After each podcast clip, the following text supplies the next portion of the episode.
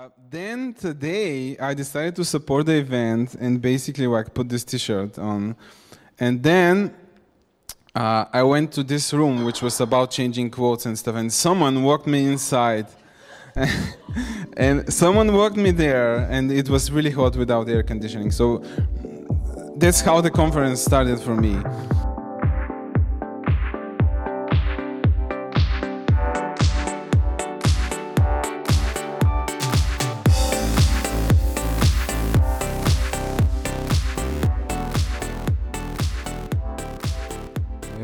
Everyone, this is episode number fifteen of my podcast, and it's a little bit unusual episode because it was live recorded at the conference. Uh, the conference was ReactNotConf. After every presentation, we've made uh, a panel with the speaker, and we asked questions, and we got some really interesting discussions. And all these sessions, they were recorded, and they are now part of this episode.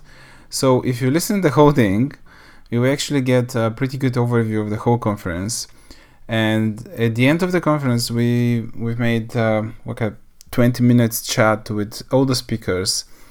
Um, so yeah, that's pretty much what we'll get today from this episode. Uh, a nice overview of the ReactNotConf.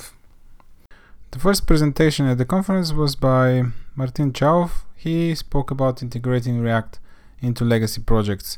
Here are the questions which we asked at the end. So um, you mentioned that you tried integrating React into your legacy system, but it didn't work. Uh, then I, I guess at some point you had to uh, basically sell React to the management team. How this happened? How how how did you okay. like convince them that this is like the right decision? Yeah. First of all, they had to uh, convince me because I I didn't want to use React. I wanted to move with Polymer and Web Components, but that's a different topic. Uh, the, the first reason why this didn't work is that we tried to actually implement it into our existing workflow, and we have a large dot net application, meaning that we had to integrate the N P M install, package management, and so on into our dot net solution. So when you run build, it needs to, if you don't have Node.js, it shouldn't fail. It needs to install Node.js, so you're downloading NuGet. Then this NuGet actually uh, starts doing the N P M install, so then you start actually downloading and installing.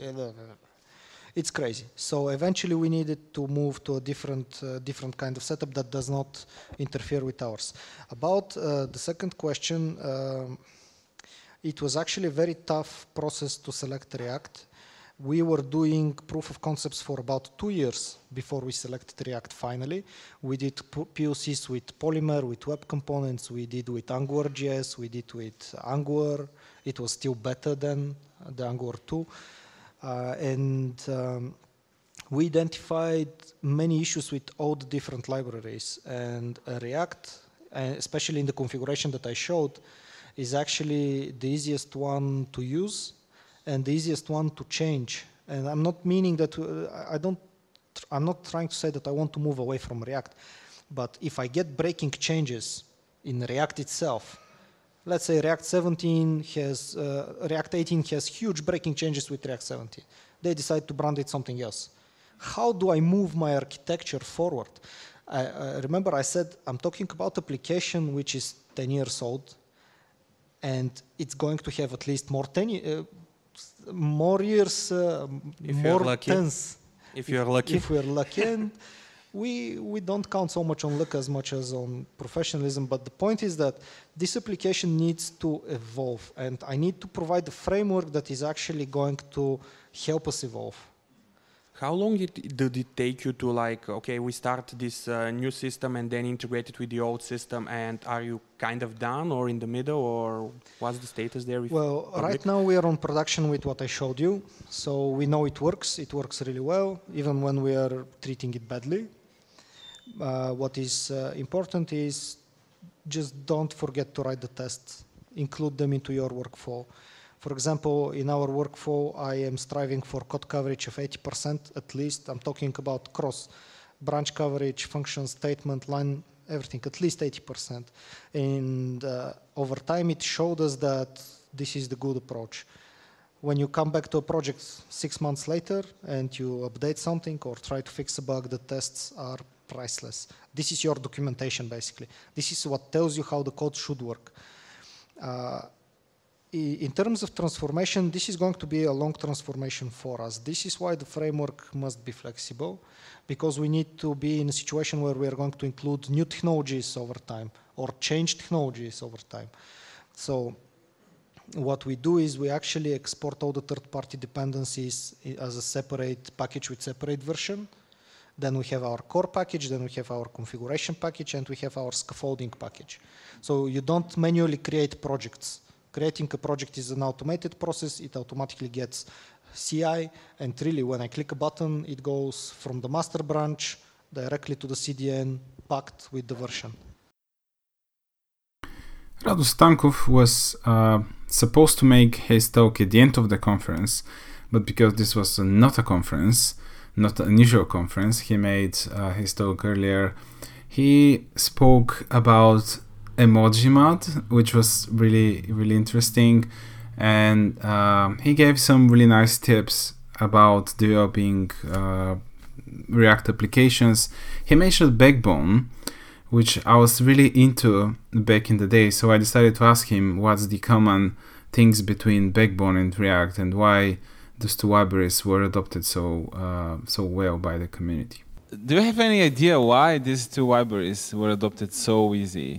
Uh, yeah, because they actually made it very, they had a very small A P I, like they have a very yeah. small yeah. surface area to actually know it, to to start going, and they were very simple to to know and integrate piece by piece, and they actually integrated this mindset of splitting things into components and make mm. you think, okay, mm. I have a component, and they start rethinking stuff, like React make us rethink how we do C S S, how we do data fetching and image format, and Backbone actually make us think, okay, what's a widget, what's a component, and what's a template, and what's all of that, and, and, and what's actually M V C, how the M V C works, because we all remember the view there, but they actually had a model, they have the collections, they have something uh, terrible called the router, uh, and they, it was very simple to adopt, and it, it was just a code you would write yourself. It was so small, so you actually can read it and understand it. And with React, it's a bit more complicated, but its A P I is so small in the beginning, and they're even making it smaller with day by day. So that's the reason it's very easy to start with. The third talk at the conference was by Caroline. She spoke about humanizing your documentation. And to be honest, I really, really liked this uh, presentation uh, because I always thought about documentation as something that you could eventually write, and it's it's kind of boring, but yeah, that's not the case. Here's the Q A session. So this Q A session will be more like statements from my side, and you just say, yeah, that, that's right. uh, Great, so, easy, okay. uh, first of all, in my podcast once, I had a Q A engineer. I think it's it's one of the best Q A engineers in probably that, that I know. But after this episode, I realized that my perception about Q A is like totally different. I, I basically didn't know what Q A is. So after your talk, my perception about documentation is like changed completely. Really, it's it, it it's not what, what I was thinking that the documentation is. Hopefully that's still good. yeah. Um, so um, what's the, well, let's not say the worst.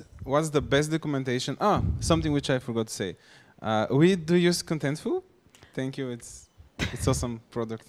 Uh, what's the best documentation that, that you saw so far? Do you remember about something which was really, really good? The best documentation. That's really difficult because I think a lot of people really struggle with documentation. So there can be, for instance, pieces that are so great and, you know, really easy to follow, really easy to understand. And then parts that are just kind of like the same way with code, where there's like that kind of black hole that no one really understands and they don't really want to touch, and they, they're not really sure how to explain it, so it just exists. I mean, you can find that even with like within the React documentation. Like there's some pieces, I can't think of any examples at the moment, you can ask me later, that are just gold, like really easy to follow, really easy to understand. And then parts that are just like prop rendering, nah, I'm just not even going to try. okay. Yeah, yeah um, one pattern I noticed is uh, when you have a project like on GitHub, you have like a README page, and if the README is enough, it's can be good, but the moment you get out of the README, you have to do something more complicated, then it falls apart. So what you should document? Should I document uses? Should I document methods? Should I document uh, examples? Should I say this is the class, this is all the available stuff? What's the best approach? Should you have like uh, the classical way, this is an object, it has those functions, they do that, do that, or have more a use case approach? Yeah, so I think you can find a balance. So one of the things I recommend is, yeah, explaining the feature and maybe some of the methods you can use with it or whatever you think is immediately relevant for a majority of the cases. You don't need to cover every niche case.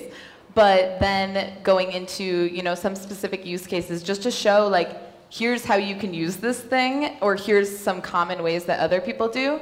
A lot of people have the misconception that if you give people use cases, then they, like, won't use it for anything else except those use cases. But really, if you give people some sort of idea for how to use something, they'll think on their, like, you know, we're creative people. Like, we'll think on our own about how to apply it to our stuff and how to do that. And then, yeah, I always say to put, like, any sort of, like, tooling recommendation at the end, because if you put it too early, it starts to sound a little too much like marketing-y, like, here's our product, you'll love it, here's all the tools you can put into it. Like, it sounds a little skeezy. Okay. Uh, I, I think we as programmer, uh, programmers, we, uh, we always think about the documentation that something is like, yeah, we have to do it. And it, uh, at least in the place where I work, we often say, hey, the documentation is a living thing. We don't have to finish it now. We'll, we'll finish it like a next sprint. So don't worry, this thing is changing all the time. So what happens when you say that uh, here's the documentation, it's done? What happens after that? Do, do you have any tips about updating it? Like, you have to go back in a month and see what's changing? I don't know. I think, yeah, that's also difficult because I don't think there aren't so many companies with dedicated technical writers who can have the time and energy to go do that. But I think anytime you're updating it in any sort of way, if you're adding something new to the feature, it helps to just read through the rest of it to make sure that then you're mentioning that, you know, new feature at the appropriate times, as well as, you know, making sure that it all makes sense together. Because I think what a lot of people do is they'll just plug in that new thing and then not even look at the rest. So that's exactly. Yeah, and I get it, I get it, but it's hard. Exactly what's happening. Oh, also Mozilla has really good documentation if you want to. That's oh yeah. My favorite probably. Yeah, that's a good one. Okay. After Caroline, Rebecca presented a talk um, about Redux Saga and how to uh, use it to make uh, better React applications. And to be honest, this was the talk which was probably the closest thing to my daily work, because um, I'm using Redux Saga every day, I'm using selectors, and um, yeah, I really, really like this approach of building React applications. So here are the questions which you ask at the end. You basically described my my life. I mean, we're using React and Redux Saga and selectors and reselect and all this stuff. Um, Do you see uh, Redux Saga for me is actually the holy grail of handling the business logic. I really, really like it. Uh, do you see any issue with this? Like any problems? Like, um, I think probably the biggest problem is the one that I said around uh, it being a bit of a learning curve. I think for somebody who's not used to that, uh, especially the generator concept, it's it's a little tricky to to, to get it. Um, And it also is a bit of a shame. I think a lot of people say that they prefer Redux Observable because it's using um, observables in R X J S, which is kind of an already, uh, like it's already a very well-used and very um, well-recognized uh, concept. Whereas Redux Saga, using generator functions, pretty much nothing else uses generator functions. I've never really seen it. Mm. So that is also a bit of a, a, an interesting take on it. But for me, it, it's worth it. Yeah, I love it too. Yeah, I shoot myself with the foot with Redux Saga a couple of times already un until I actually realized that there are some places you don't have to use it. In your opinion, what's the place where sagas, like some anti-patterns where using sagas or where sagas shouldn't be used? Because uh, what I've seen is overusing something usually leads to bad results. Yeah, yeah, that's totally true. Um, yeah, I think that it's, it's a balance. So in the examples that I showed with the game, I found that I really had to have it all in one place, but there certainly are cases where I've noticed myself using sagas for something that could have easily been in a reducer. And like, as I was saying, like reducers, their whole job is to figure out how to change the state. So it's, it's a balance, but, but that would be my uh, yeah, advice, is thinking about the reducers as well. Mm. Okay, um, I I want to mention something like in general about React. Don't you guys and you, Rebecca, think that React is kind of a why? A kind uh, of a what?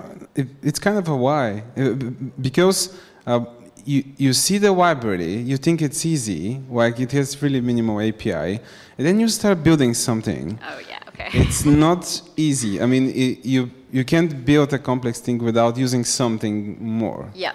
For sure, yeah. I, I get this a lot where people are like, oh yeah, I start getting into Redux and now I'm really confused and I haven't really learned like JavaScript properly yet, you know? And like that's such a struggle.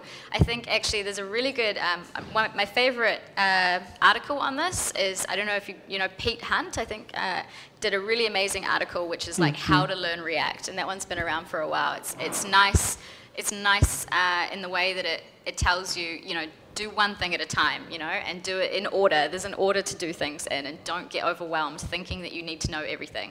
And also, a lot of the times, as I was saying, you don't even need to use Redux. I think it's very easy for us to automatically jump to these solutions, but a lot of the time, our apps just don't need them. So we know that JavaScript is almost everywhere, and the blockchain technologies are not an exception. Um, Vladimir Tasev made a really good talk about reactive blockchain, and to be honest, it was really interesting to me because I have zero experience with blockchain. Here are the questions which we ask at the end. So yeah, what's the learning curve between like starting from a simple JavaScript like ECMAScript style to like Solidity and the way you write that? How much of, of a difference it is? What do you find it easier, the, the JavaScript without TypeScript and types or Solidity? So when you use Solidity, it is a language that is written for the blockchain. So, uh, so if you want to use TypeScript, you, you must Uh, implement ma- many other things. Uh, one bad side of Solidity is that uh, it is a language in uh, early uh, early stage. Uh, I saw you, it is uh, zero point four version, so it has uh, very, uh, a lot of bugs and uh, uh, features are missing. Um, yeah. Uh Obviously, the blockchain technology is, is really popular these days. I guess it's kind of a hype. Um, how is the JavaScript community adopting this technology? I mean, are there lots of contributors and libraries, or how how it works? For now, uh, ev- everybody can uh, write. If you want, you uh, you can write a simple H T M L code uh, just with the calling function. Uh, to interact with the blockchain, but uh, I use React because uh, uh, I like the lazy loading features, no, uh, not to delay the client.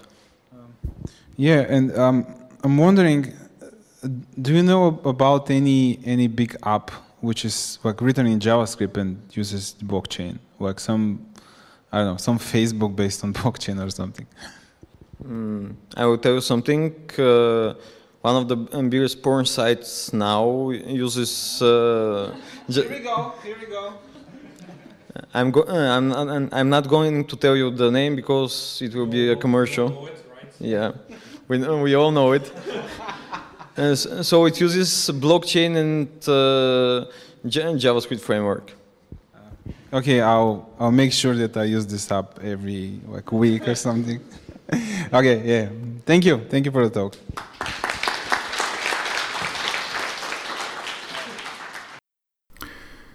The really good thing about working at big companies is that you face problems which we usually don't. And um, Jan, he works at uh, SoundCloud. He made a presentation about garbage collection. To be honest, I didn't really had any issues with garbage collection. Uh, at least I don't remember. But the talk was uh, really interesting one, and the Q and A session at the end was also really interesting one. I uh, hope you like it.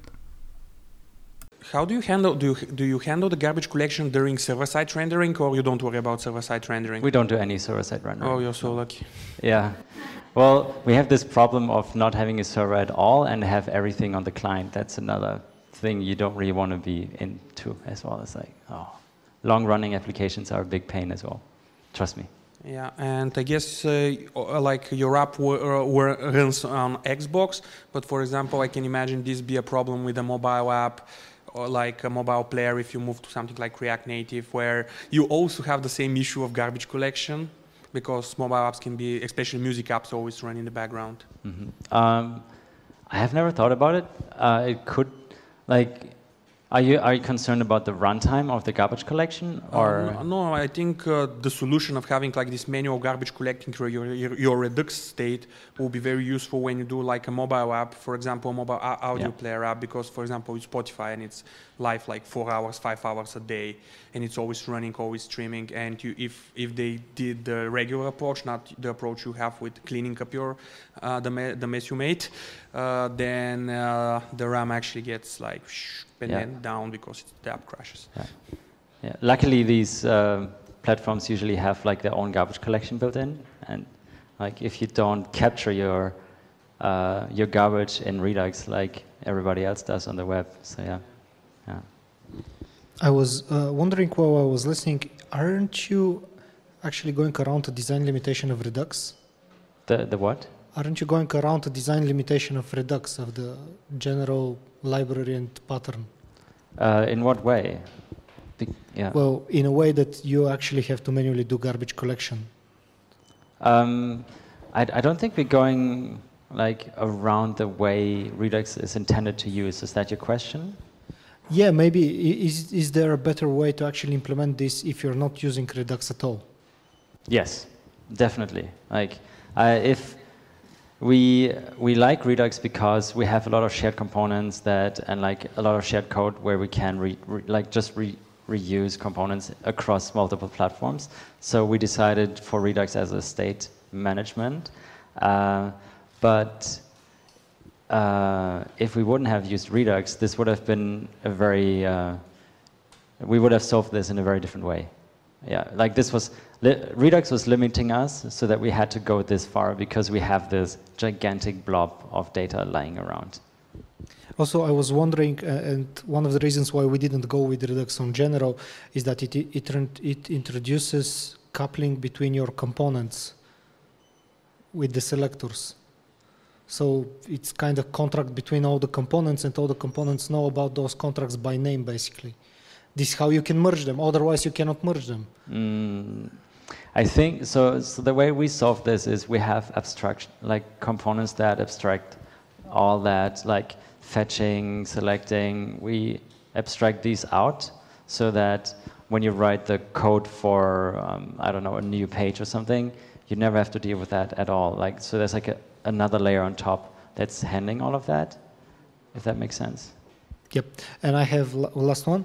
I was wondering, bec- uh, your platform allows me to share stuff on my page, so I can get embed links. You're, I know ta- it's you're asking ex- about SoundCloud? Uh, or, uh, you, sorry, yes, go on. It's not SoundCloud? Did no, I sorry, go on. Like uh, maybe I interrupted you. So uh, wrong place. It's not about Xbox, okay. But generally about the web, web yes. platform, because I can get embed links from your application. Are you doing the same on the web, or you're just doing this for the Xbox application? Um, so we have different web products. So there's like the, the main website that has garbage collection built in. It actually uses reference counting because that works better with Backbone. Um, but like the, the one like there's like an embedded player, that one doesn't have that uh, because it doesn't need it as well. It's it's really tiny and optimized to load fast and only run for a couple of minutes. Yeah. Thank you. Okay. Interesting. So uh, the nightmare for every podcast is when the guest answers with just yes and no. So I, I have a couple of questions. Please don't just say yeah. So um, you mentioned Xbox. How it looks like to develop for Xbox? It, it, do they have like an S D K so make sure don't say just yes, they have S D K. um, it's it's actually quite fun because you can, like, the way this kind of works is like you have, you build your app and then you put it into like a, a shell, which is kind of like an Electron shell, but it's like the Microsoft equivalent of that. So you can develop on that only in your browser for seventy-five percent. And then you have to do the twenty-five percent of like integrating with the platform, or probably it's more like one hundred twenty-five percent integrating with the platform and like figuring out all these bugs that actually happen on that platform. Um, it is kind of tedious because I, I, I work on a Mac, so I cannot connect to the Xbox directly. Good. So I have my virtual machine where I have Visual Studio running that is then running like a crazy compiler that is live connecting to the Xbox. And then, but the setup works. So the live reload that like, so you have like your, your Webpack set up on your Mac and like live reload and everything. And this live reload still works through all, through this entire pipe.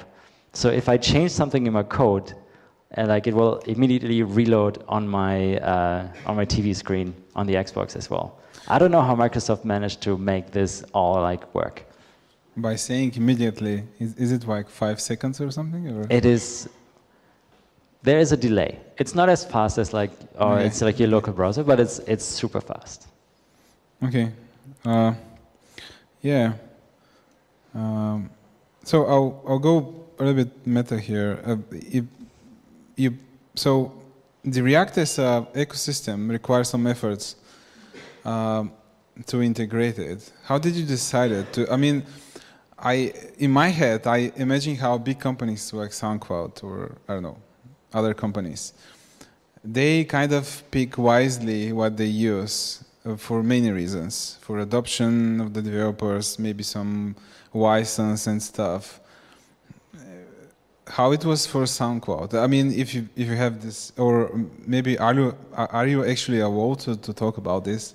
First, I I don't want to get you in trouble. No. Uh, is this so, recorded? Uh, yeah, it is. It it will be published on the body of Rado.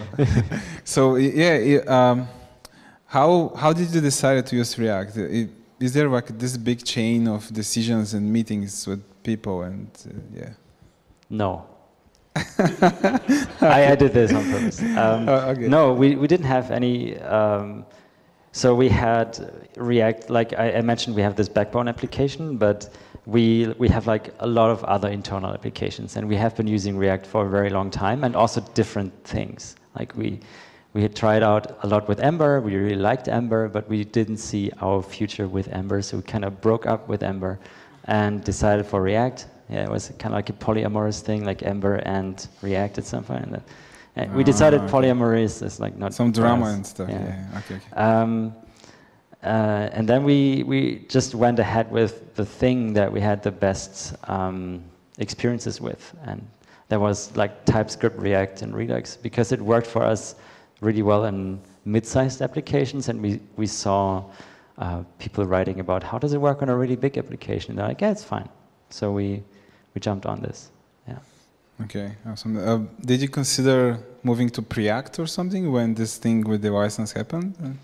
Um, no, at all. No, okay. we didn't. We didn't. Um, the we do use Preact in some other projects, um, but we we have a lawyer team and we asked them, hey, is this actually yeah, a problem? Yeah. And they looked into this like, we no, not at all. Like we don't know what this fuss is about. And uh, it's fine. Also, yeah. If Facebook wants to get into a fight with big companies, I don't think it would be good for them. But I'm not a lawyer, so don't don't quote me, yeah, the please. The favorite uh, answer you get from a lawyer: no. Mm. Is this a problem? No. Yeah. Can we? One thing we can try, by the way, is to spice up the format. Uh, is there any question from the audience, by the way? Any questions? Okay. He is part yeah, of the audience. Oh, we have. Okay, let's uh, try some uh, real-life moving. Mm. Uh, I mean, it's a moving panel, right? Can you just assist me and pass the microphone?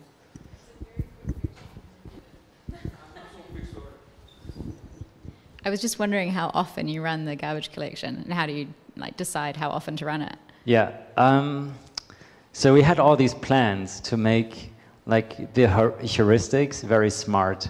And we're like, okay, so periodically we, we asked the Xbox app, how much memory are you using? But we found this to be very reliable, so it's running like every five minutes. But literally, it's an interval, and it's working great. Okay, cool. Any other questions? Okay.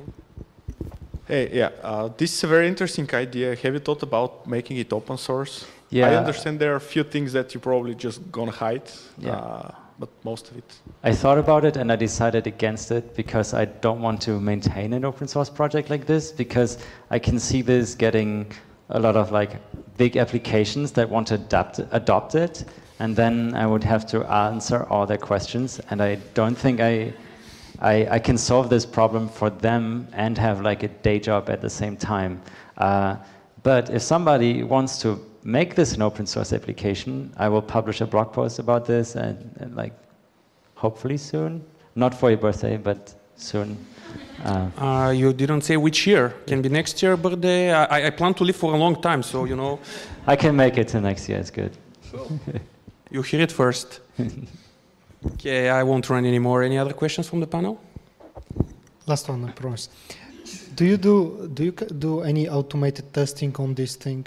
The integration with the Xbox, and how you, how you do it? Um, we no, nothing that runs on the Xbox, because that will be, yeah, because yeah, like the integration always works for like a Windows computer on like the like Windows command line tools. So we didn't want to get into that trouble. So we have in, uh, a lot of unit and integration tests that we run in a browser, and we hope it mimics the platform well enough. But like, uh, for example, one thing we would really like to test is, you can imagine that a website, you navigate very differently when you can only use a controller. And we, this is pretty much a website. So there's like some libraries there that integrate with like, how do you focus things? And we would love to test that, but it's not that easy, sadly. Like with a real controller as well. How do you automate input from a real controller, like a real Xbox controller and stuff like that, yeah. Robotics, you have a robot which just clicks and do stuff. We could definitely have, like, do that ourselves. Like, we did that ourselves, right? Oh, really? Like, yeah, because we don't, I don't know, this, this thing is just running, and it's running very well, so we don't uh, innovate a lot there. Because we also don't want to introduce new paradigms all the time. So we have, like, a list of tests that we do manually. Sadly, yeah. Okay, that's cool. Anybody else wants to mention something? Okay. I don't know. I mean, you can ask. We have time. It's our conference. Time for one question. Uh, you ask me. Uh, yeah. No, we have plenty of time. Yeah. I, I, I actually have one. Okay, go for uh, it. I so I I really like the joke about the lecture in the university that it was two hours, but you make it too sweat, and then then. Uh, We have this problem here in Bulgaria. I, I guess it's, it's not only Bulgaria, that the things that you learn in the university are either like not complete, or maybe they are like uh, too old and stuff. So this is something that you probably weren't there in the university, and you apply this knowledge in, in your work here. So is, is this happening very often to you? Like, do you remember stuff like ten years ago and you apply them? Like, is it, because for me it's just, no, it's, it's not happening at all. Are you asking me if I have a, like if I remember everything that I ever learned in well, university? Not everything, but but some like sometimes you remember. Hey, I I basically learned the bubble sorting in university. Mm. I have to like use it now or something. Uh, no, I always look that up. I I know that garbage collection existed, so that's what I remembered. But I also never had a lecture actually about this. I don't know if a lecture about garbage collection takes two hours, but I imagine to be actually like two days in university more. Um, no, I always look these things up, like at this on the spot. Like I, I don't have that knowledge. And I, I guess you, you. I mean, it's, it, it was nice that you weren't the scene, or, or maybe someone teach this to you in university, because you know that this thing exists, at least. You know that it's there.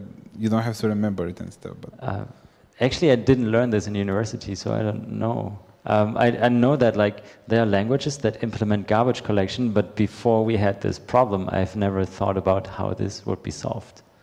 Uh, okay. Yeah. So yeah. Okay. Nice.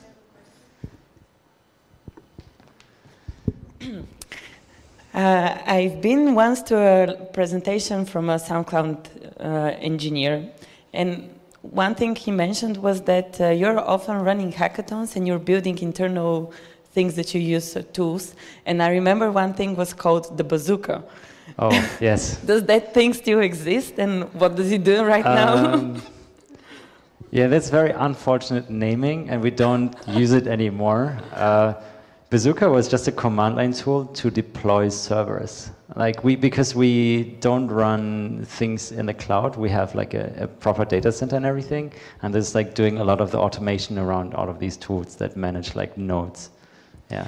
Is there I don't know why it was called Bazooka though. It doesn't make any sense. Uh, there, it was part also, of the story, when like Bazooka finished in the command line, you would get like a big boom. It's like, you don't yeah. want to see that. No. I hope not, yeah. Do you want to say something? No. No. OK, quick one, last one. Is there any other cool new tool that you built internally? Like, is this a practice that you still maintain? Um, yes, we, we do that. There's like a concept of like twenty percent time. Like, for example, me, I work every Friday on something that I want to work on, but also has value for the company, and then but I'm currently not working on tools. I'm actually organizing a conference. Um, cool. So I can do that at my twenty percent time. What's the name of the conference? Oh, do you want to know? Yeah, OK. Uh, this is definitely not scripted. Um, no, it's a, it's a conference about the web and audio, and it's going to be in Berlin in September. It's going to be really nice. Uh, yeah, it's going to be a lot of noise, a lot of weird JavaScript noise. It's going to be cool. We'll get tickets and we'll come. Yeah, as we see, we like weirdness quite a bit here. And bad structure. OK, any other questions? The fa uh, so Kras's uh, last uh, favorite thing, no. OK, time for the next talk. Cool. That's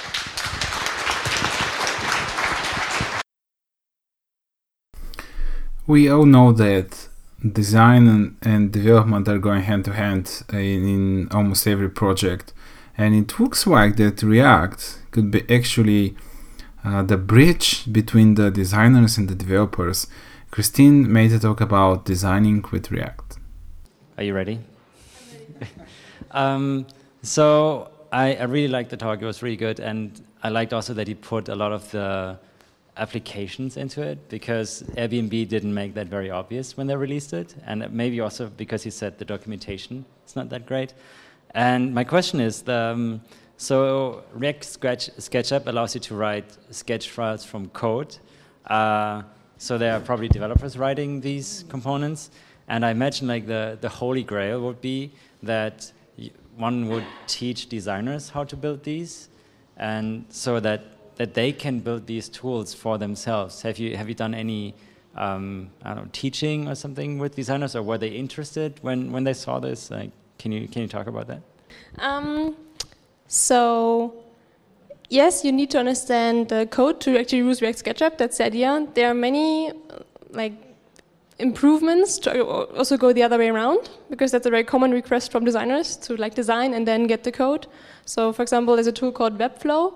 Um, actually, I never tried it out because I like the coding part. Um, of, yeah, we, we are very, a pretty small design team, so I'm doing the prototyping by myself. But yeah, we had some trainings on how to do H T M L, but um, like starting out directly with React without any prior knowledge in H T M L or JavaScript is not an easy thing, so we didn't try that. I read in an article that in, at Airbnb they trained the designers to learn React. Not sure if it's done completely, but they went that way here. I have a bit of a history about designing and how uh, how the design relates to programming, especially in web. So I I have a special opinion about what every designer should know when he is, he is making designs for web. Um, So one of my colleagues, he he's now working as a mid-level JavaScript developer, but he was a designer, the, the main designer of the company. And he was the first person which I saw doing really good design, and at the same time he was really good with H T M L, C S S, and JavaScript, and now he is like writing React and Saga stuff, for example. So um, don't you think that it's it's kind of important if if you're doing something for web to know how your thing actually goes into H T M L and C S S? How, because uh, there's something that you mentioned in in Sketch, you kind of move boxes and stuff.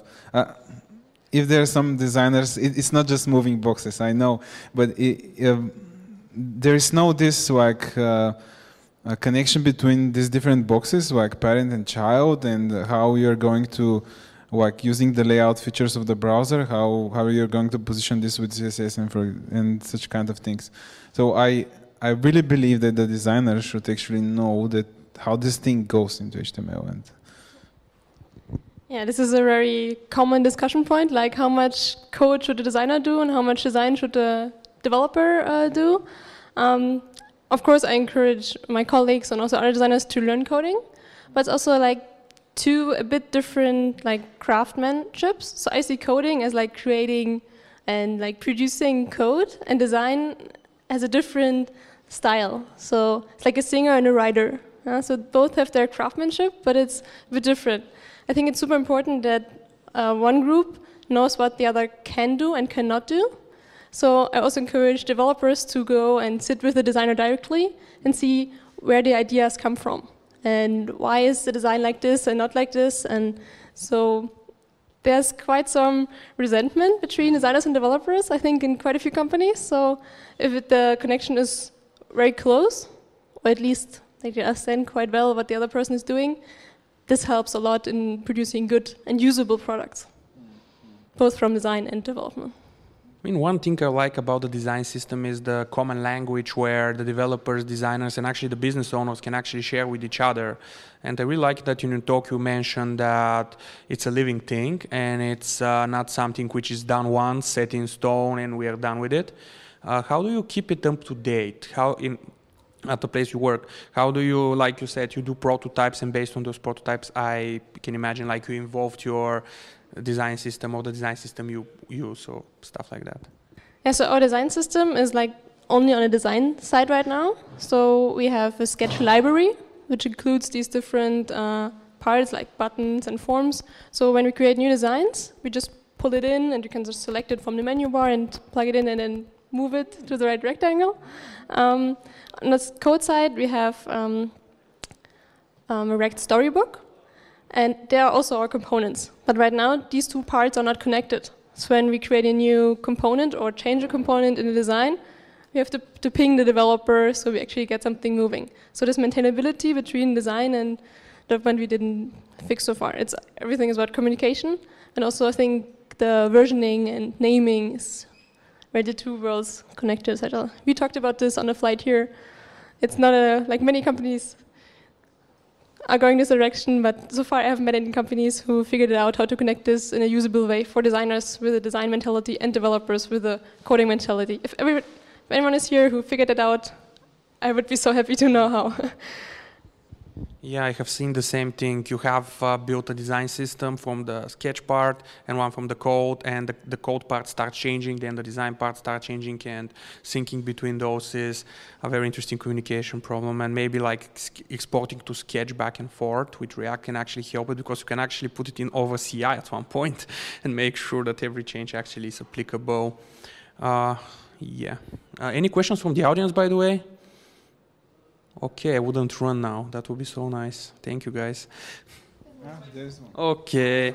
No, please. No, no, no, no. I will do it. Come on. Hello. Uh, thank you for the nice talk. Uh, have you mm, thought about uh, using some tools other than Sketch uh, for uh, for building uh, design systems? Uh, uh, for different uh, operating systems than, uh, than Mac uh, ecosystem, because uh, it's hard to integrate if you don't uh, use Macs. and uh, really about the D O P ecosystem, uh, can we um, build some uh, different tool for for the the D O P ecosystem, for the Adobe? Okay. Yeah, thank you for your question. The question was like, is there different different than for Mac? So we use only Mac, so I cannot tell you anything about Windows in that sense.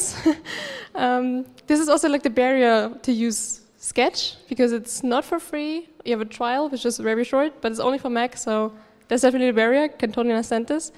Um, I think also our developers only use Mac, so we don't have a problem communicating there. We tried a new tool that is called Envision Design System Manager that was launched January, I think.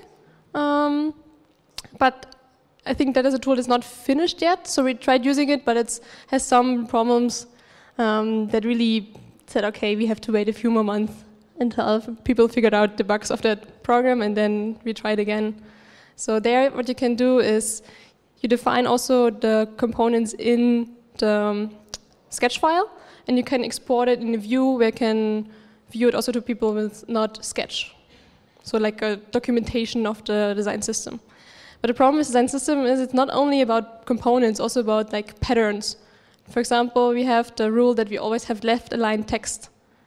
You cannot define this in a component. You can define it on a button, for example, but there is a center line, which does not apply to the pattern, but you have more like contextual things. Like what is the language that we want to use? There are many like, areas of design system which are more like explain explanatory, so they're not actually components. I think to understand these is way more important than how exactly the button looks like, because then as a developer you can follow these patterns and uh, apply them, which is matching to design idea. Um, do you have time for one? Yeah. Okay, so um, you mentioned communication between the designer and developer. Um, we're right now we are fine-tuning this in our company. It, um, there's the thing. I'm I'm doing my podcast in Bulgarian, and I'm usually talking stuff about my company, like I shouldn't talk about. But now because I'm saying this in English and it's probably recorded, I I, I can. So we have these issues with. This communication with, uh, I mean, it's it's not just the designer, of course. It's it's part of our side as well. So, what's the process uh, in your company?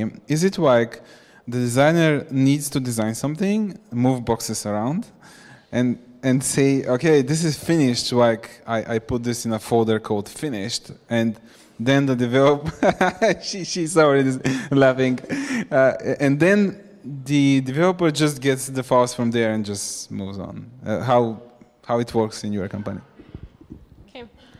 So um, in this equation, we have one other person, which is the product manager in our case. So we have three people minimum. So product manager who has like a business problem, then he comes to the designer and asks, okay, I want to solve this problem with this page. We don't have signups. Please increase the signups. Designers come up with a concept. If it's a big thing, also wireframes and then designs. Then we decide if the business side, like then we conduct usability tests um, to see if our ideas actually work. And then it goes off to development. It would be good if we have a step before it so the developers can actually see if this is a solution that we can implement in the like foreseeable future and it's not like a three-year thing. Um, we try also try to get us into the process. And then it, we hand it off to development. So development handoff It's either with like sketch files, so we use Envision uh, Sync. So there you can have like an inspect tool, and you can actually like inspect these rectangles. and uh, yeah.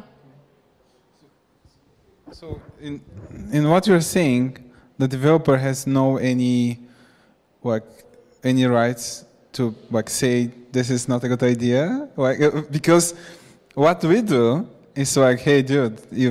You can't make this work really.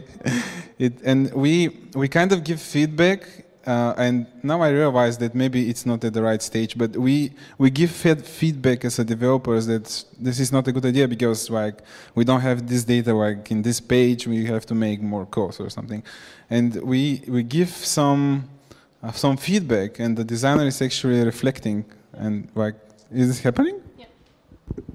Like for sure, we need uh, uh, iteration loops. Um, we try to have them before we actually want to start implementing, because otherwise we have we are stuck on this project. Um, so what you have is always like an initial idea and then like two variations of the idea. So like, of course, it must be very simple and like M V Ps, you know, like feature M V Ps. Um, yeah, definitely the developer has a say in this. But in the end, the final goal is that the business goal is solved, that the usability is good, and the development is not crazy. So like it's a, a mix of U X, business, and dev. So you're saying that everyone is happy? Like it's more like a constant fight, I would say. But in general, like designer is responsible for usability and should also have to say that this usability that someone suggested is not correct. The dev has the total say on uh, uh, realization and also um, estimations. And the business person has to make sure that his problem or her problem is actually solved. So this guy is the politically correct answer. So if, if it happens that you, you go to a conference, this is how you should respond. Yeah. I Actually, we are going to cut this uh, part, which I'm, I'm going to do afterwards from the recording. How many people, raise your hands, uh, the people who can actually relate to what Krasi is uh, feeling? Yeah, we are cutting this from the, from the video and from the audio, just for the fun of it. Yeah, no worries. That's, we, it's in a safe place here. So, on the same topic, because I also relate to it, um, I work in product, so my biggest challenge is how to sync between developers, designers, U X, U I. Every has, everyone has a different opinion, and the setup in the company I work with, it's it's like this. You are like dealing with all these stakeholders. What do you think about the concept of having U X designers and everyone in the Scrum team? So not, you know, someone. Uh, up front in the chain, but like someone together with the developers, and like you have to solve this together, considering all the uh, issues, you know, not one by one, because it looks like water, waterfall otherwise. Yeah, so, so far I noticed two different setups. Uh, in my company, we have the setup that we have three designers, and we have eighty developers, uh, and like about twenty U I-related developers. Um, So this means we don't have these feature teams. That's the other approach, that you have like one front end, one back end, one designer. This is a very powerful approach, but like for the actual feature, but you need more synchronization between the designers and also between developers, of course, yeah, to stay in the same mindset and ideas. So I think it's about communication. Like you need to communicate about the stuff and how it's going, and I like the German way of really direct stuff, like, this is shit, we cannot do this. So this solves all this, like, iterating and forwards and backwards. I think also the mindset that you start with the most simple approach that you can have. So you don't create something huge and it needs to be, like, animated and like, to have a realistic designer, something. Yeah.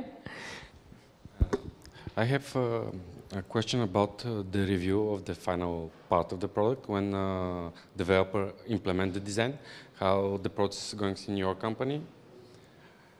Do you did the designer involved in the review of the final task, or it's up to somebody else? Really not my David microphones, but okay. So the question was about the feedback from the designer after the development, right? So. As I said before, the relation between designers and uh, developers is quite different. So we still try to give feedback on every U I-related part. Um, and this is very important. So first, our design system is not completely integrated, as I said before. So we have to make sure that all designs that get implemented are going in this direction, so we can do a consistent front end. Yeah? Every developer has some kind of own interpretation, which is totally normal, um, and design has to take care that everything goes in the same direction. One example on this topic is uh, a project that I did beginning of the year. It was about colors. So we figured out we had eighty different uh, color shades, I think, and about like thirty greens. Yeah? And this was the reason because in the browser you have this color picker tool thing, Do you know that? And uh, when you pick, it's not exactly the same. So when you when you hit a pixel, which is more like at the border of the shape, then it might a bit be a different code. You know? So for this consistency, uh, we have we check now every color to actually stay in our five color system grid thing. Um, so this feedback rounds make sure that this consistency stays and is not gone in a few months. So yes, we do feedback rounds with designers. Sometimes very long ones, sometimes shorter ones. I think it's a good learning process also. Also for the designer from, hey, like this is really hard to implement. Next time we should not design it like this. So now that I had to, for a few months or like quite a year, this aside from the design team, I can really feel about, hey, you can have so many crazy ideas, but you actually need something that is easy to implement. Thank you, guys. The last talk at the conference was by Vladimir Vladimirov, and it was about React Native. I think about React Native as uh, the little brother of React, to be honest. Um, I never made something with React Native, and uh, it was uh, interesting to me to ask questions about the platform at the end. And uh, yeah, I got some really useful answers. So my My first question, and I want to have a clear answer, probably the, the answer is yes. Um, is it painful to work with Rado? Yes. Uh, okay, yeah, thanks. Okay, so um, the next one... Um, Just a moment to get an egg. Yeah. Okay, thanks. I now have three. Okay. Seriously? Um, Give me one. Yeah, so um, how different is React Native from React? Uh, I mean, I know that it's quite different. No, uh, it, it's super similar. It, but is it is it really easy just if you have a React app which runs in a browser to just like port no, it in? No, no. You know, the, the components, your know, main components are different. Uh, like you have standard H T M L on one side, and React Native, they have, you know, like text, scroll view, the, the native items from the, the mobile uh-huh. platforms. Okay. Okay. So you you. I think fifteen minutes will be more than enough to learn React Native if you do not React. Oh, the paradigm so is the same there.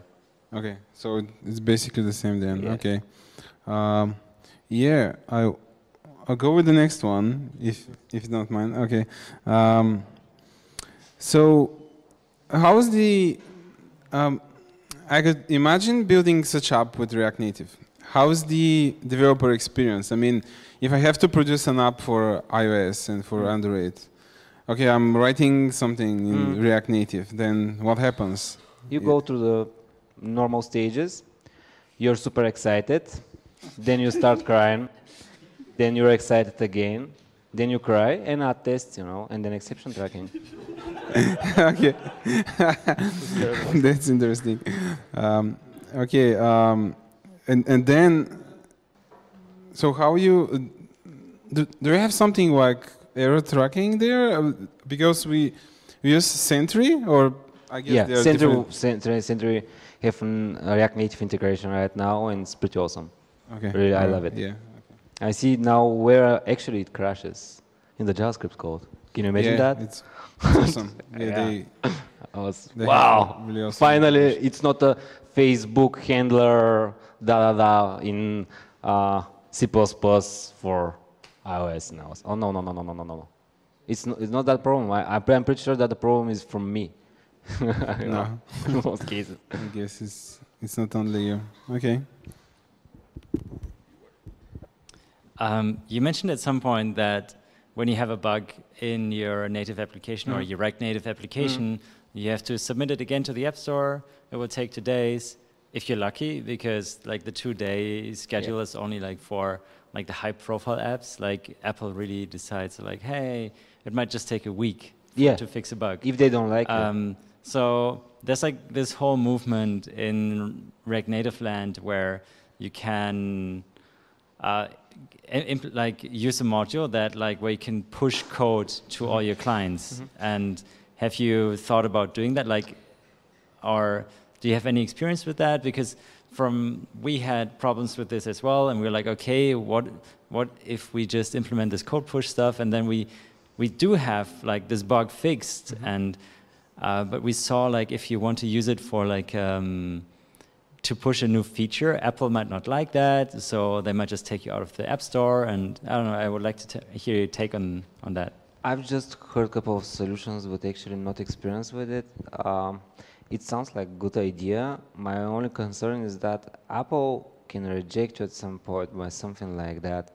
Um, you know, the problem with reviews is that you don't have it on Android because you can release it instantly. It's that okay, you can fix your uh, bugs instantly too.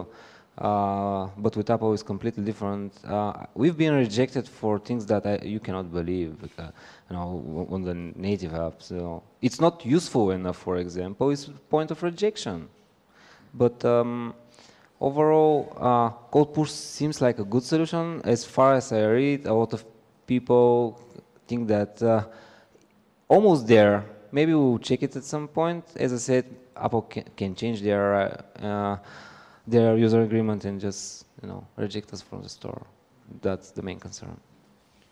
Yeah, for me it's quite hard to ask you a question since I know the code base, and yeah. I'm actually all the question, all the interesting question, kind of embarrassing for us. So, um, I will how how is the best way to start with React Native? Like I can imagine a lot of people get excited here about React Native. So, what's uh, the I, best way? I have a cool answer for that. React-native-init. This is the easiest way to start React Native. it's, it's that it. It creates your first project. Or create React Native app. Yeah. But uh, uh, there's n if you want to start with React Native uh, and you don't need any, you know, I D s like Xcode or Android Studio, the best way is to go uh, with Expo, because uh, actually it's quite quite time saving. But in my opinion, it's not yet ready. And if you have, imagine, if you have something native specific. For example, if you, at some point you decide to support audio or video, that's it. You know, you can, you should eject your app from Expo and start to working on native level.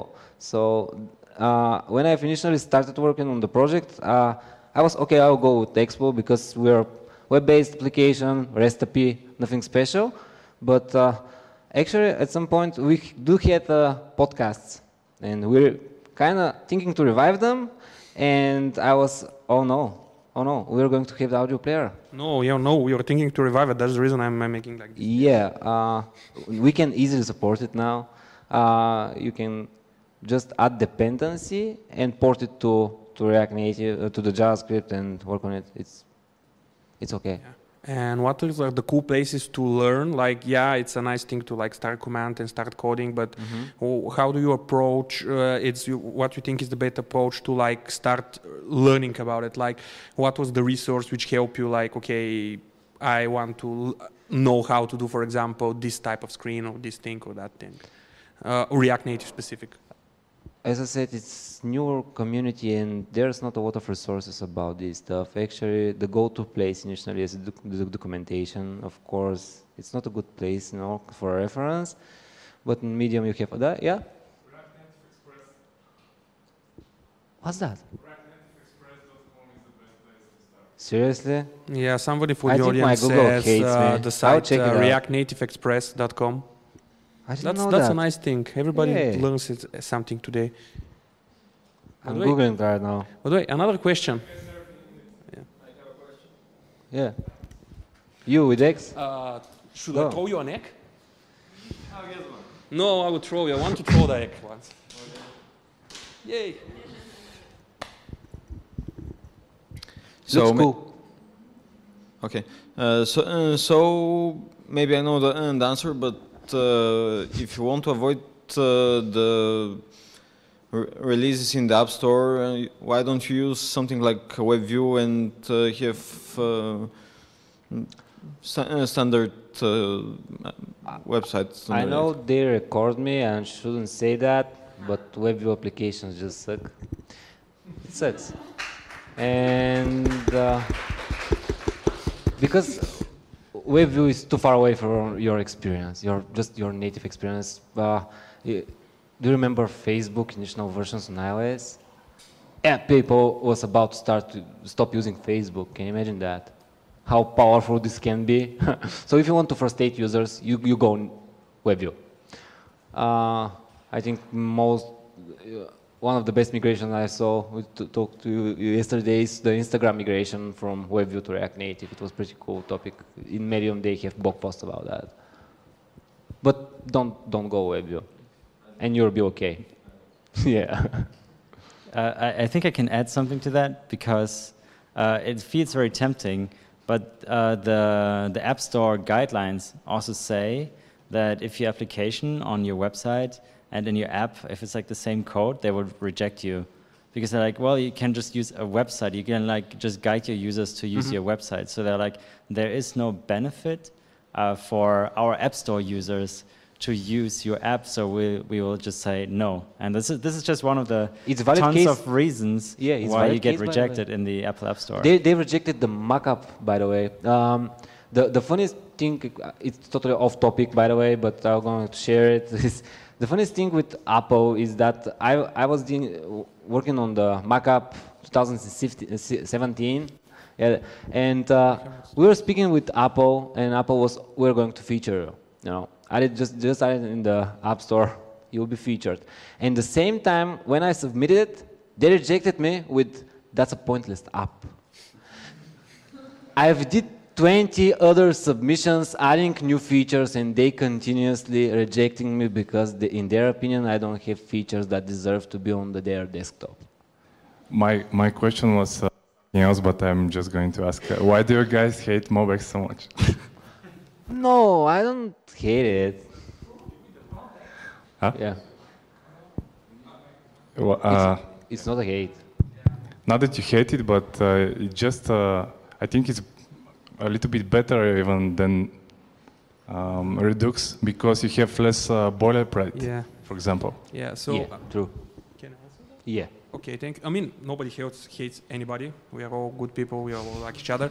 Uh, like, I, I really like MobX, to be honest. Like, I, I was chatting with the founders like two weeks ago, the, the guys who work on MobX. It's a great library, but uh, for me, MobX uh, is a good library for isolating a single component and not so much an architecture. Like, Redux enforces your application into a certain architecture, while MobX is more like a library for like a particular component or a small subtree of that component. It's uh, more like utilitarian based, in my opinion.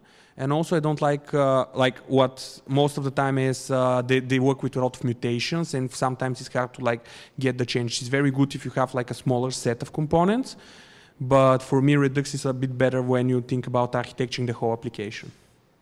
Okay. What? Guys, I really like the conversation, but I think I have to interrupt you because we are again running late in the schedule. Finally! Finally. Okay. All right. Thank you very much. Thank you.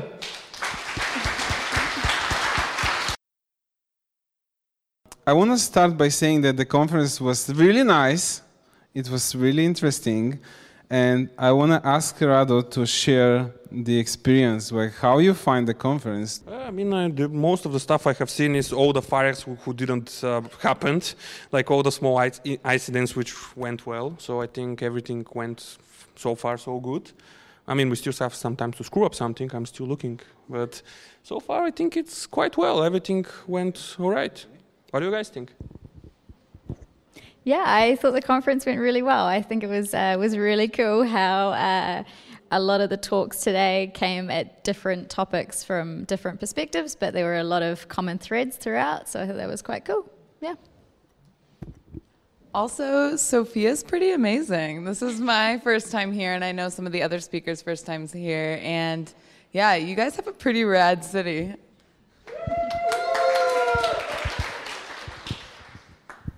Yeah, I think I can only second uh, what was already said before. Um, for like, I was uh, told this was be going to be like a tiny community conference, but at like at some point people had to stand, and like, because there were not enough seats, and like people were really excited. The questions were also always really good.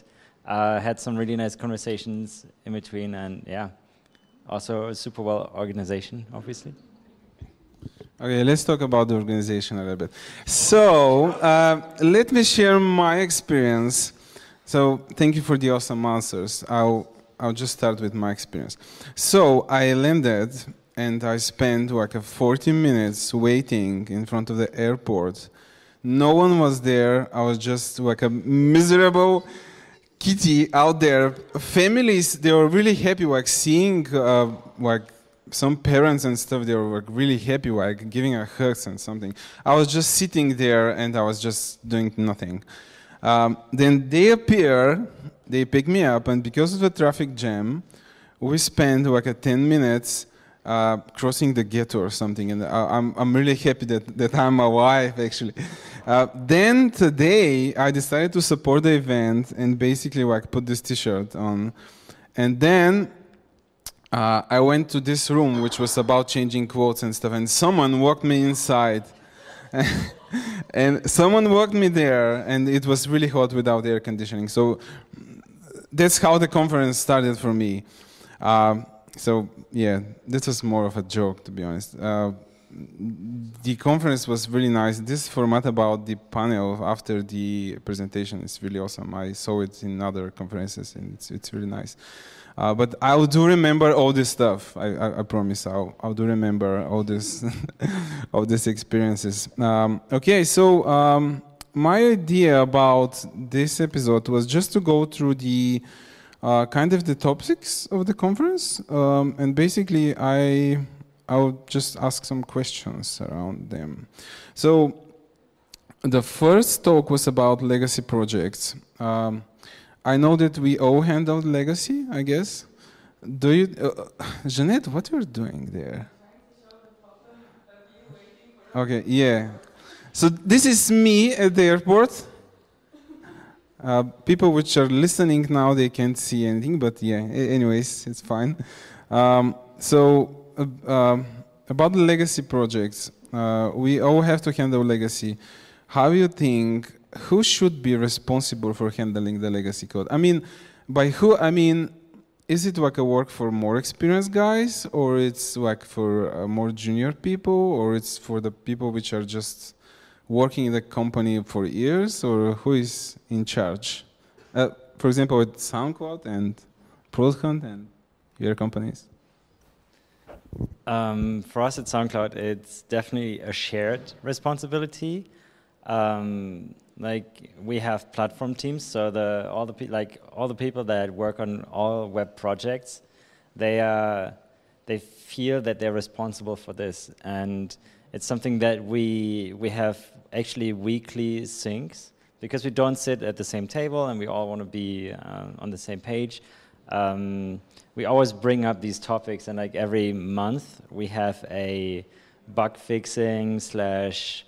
Uh, Rethinking Architecture Day that we block for the entire developers, uh, for all developers, uh, all web developers, and then we try to, like, as along, like the, the the system is kind of falling apart every day, like a little bit, and like so we like try to like fix it while it's running all the time. Um, yeah, it's kind of how we do this.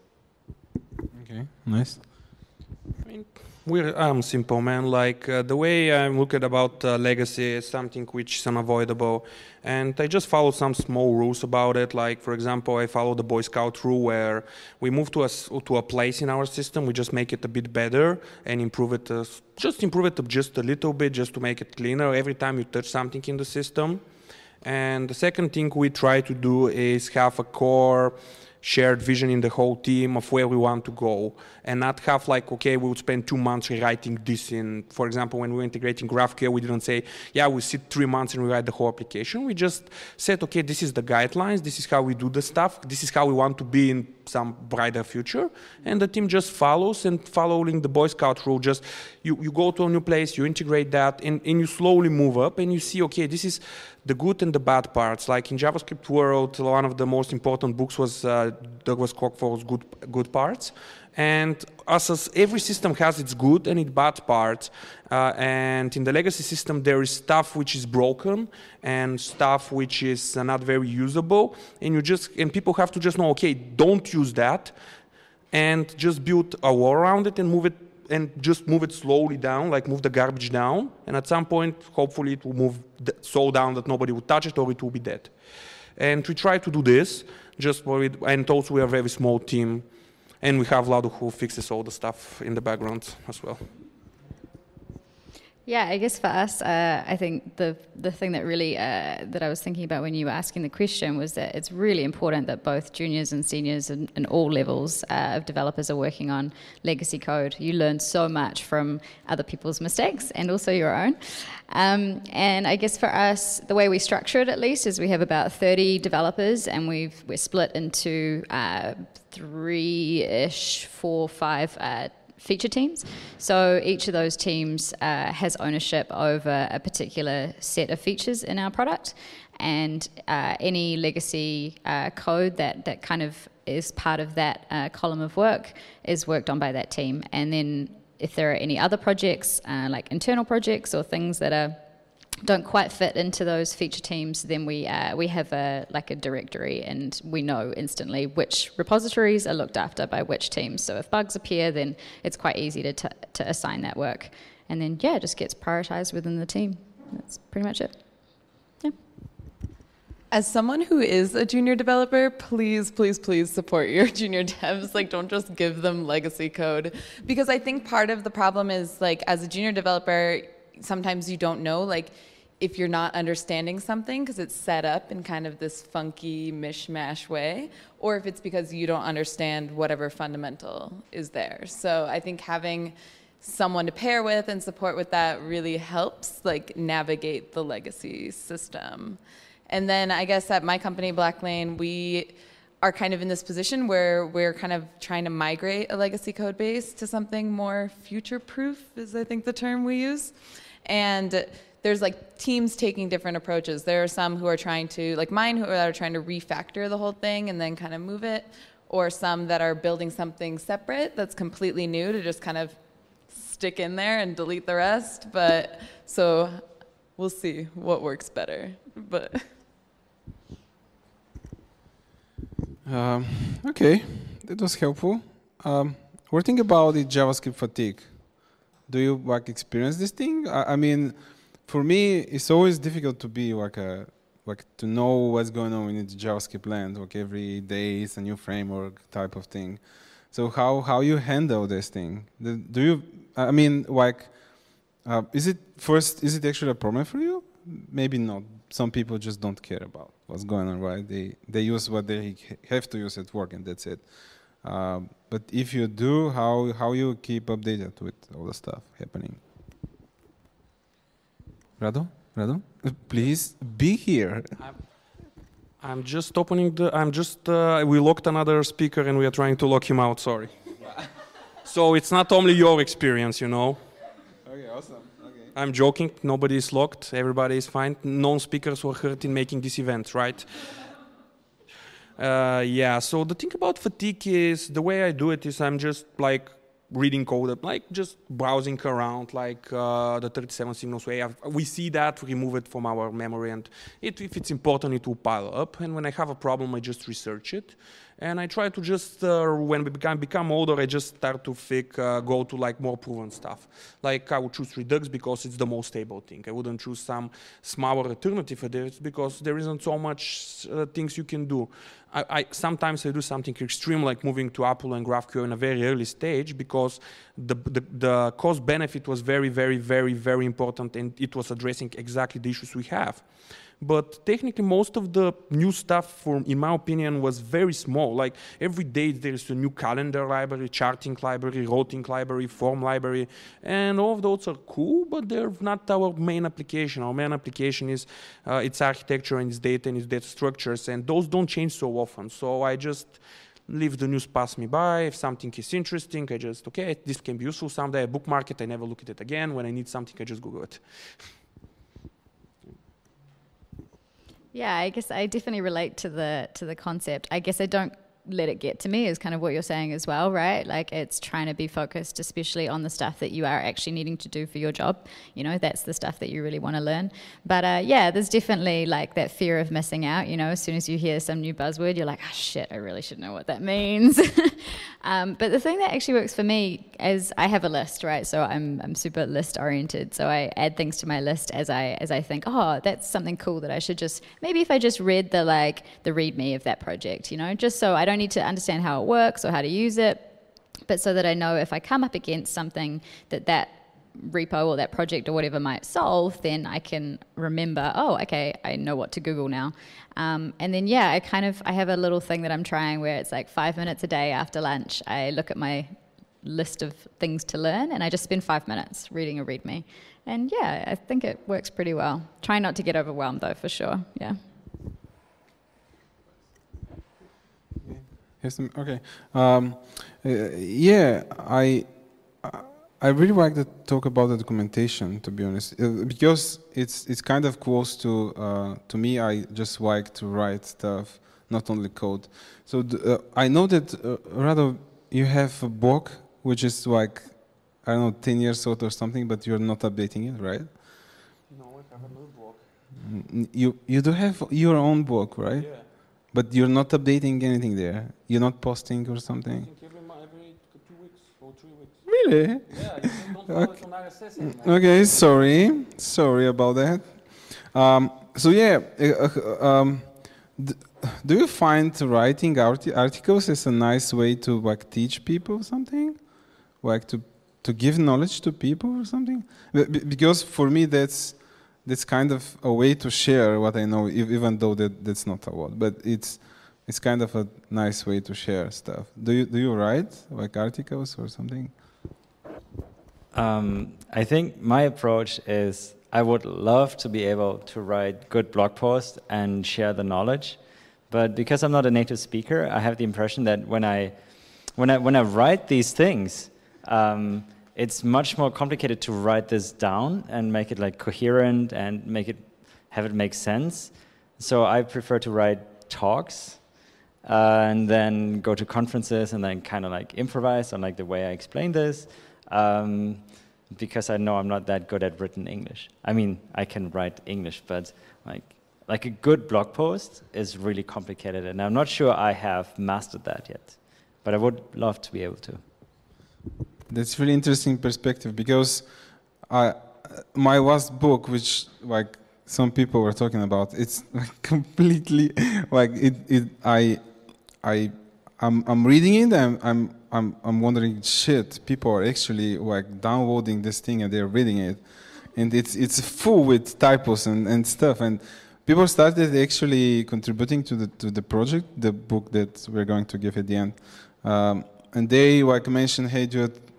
We know that you're not native speaker, but use an app or something. Like, like I, I, by the way, I paid for the Hemingway app back in the days, and uh, it was it was kind of um, uh, well, it it gave me some good suggestions. So it's it's indeed really good way to if you write something in English, it tells you, hey, you know what, this verb in this sentence doesn't sound really good. It's it's that good. It's really some magic, I don't know how, how they do it.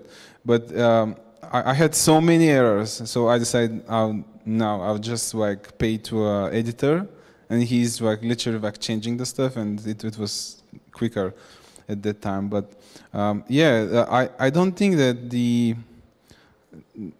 the, the fact that you don't have experience with English should like kind of stop you, yeah, I don't know.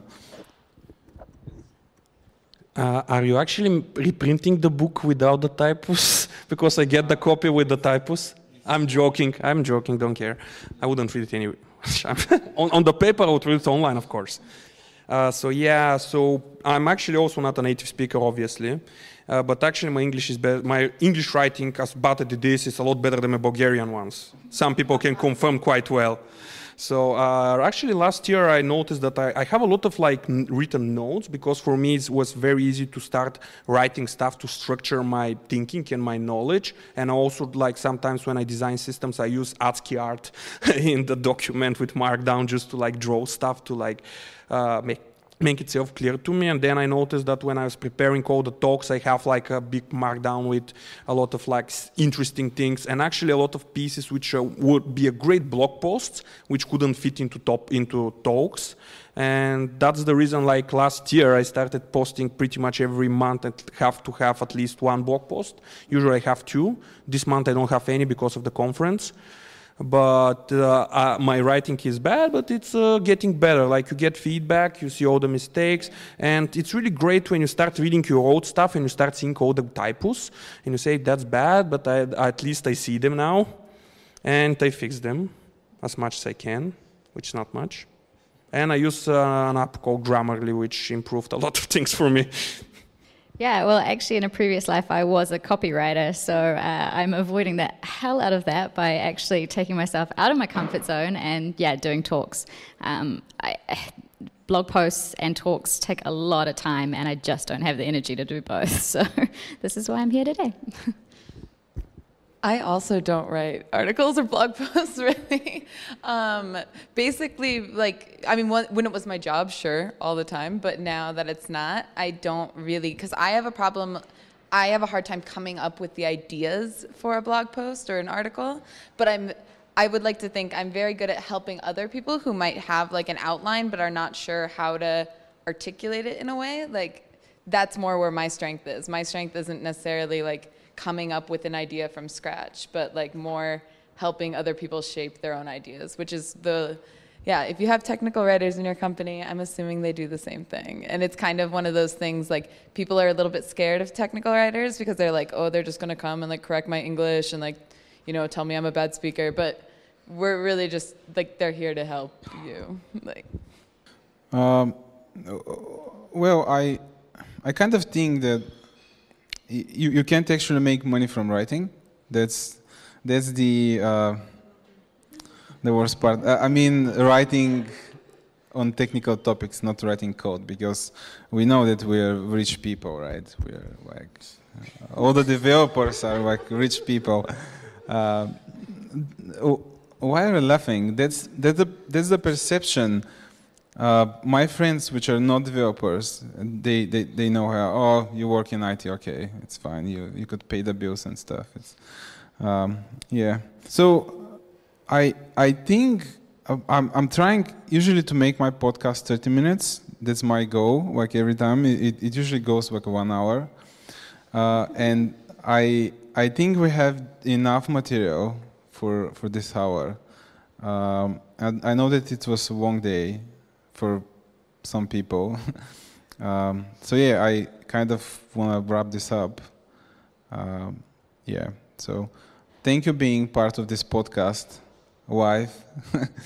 And you hear yourself like in a two weeks time or something. Maybe one week? Yeah, I don't know. Just for the birthday of Rado. uh, thank you, yeah, and uh, yeah, let's just give some clapping at the end, right?